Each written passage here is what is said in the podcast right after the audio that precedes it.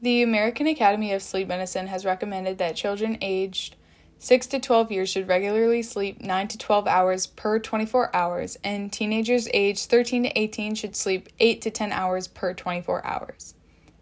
Two reasons why teens typically don't get enough sleep is because of the hormonal time shift that puberty hormones shift and the teenager's body clock um, turns two hours forward to make them sleepier one or two hours later.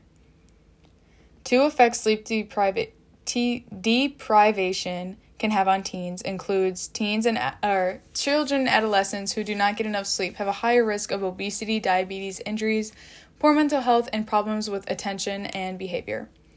Three benefits of quality sleep are um, prevents cancer, reduces stress, and improves your memory. Three action steps that promote quality and quantity of sleep include sticking to consistent sleep schedule during the school week and weekends, which means going to bed at the same time and waking up at the same time. Also, limiting light exposure and technology use in the evenings. So, something would be to turn off your phone one hour before you go to bed. Um, the resource I used today was cdc.gov slash healthy schools. Thank you.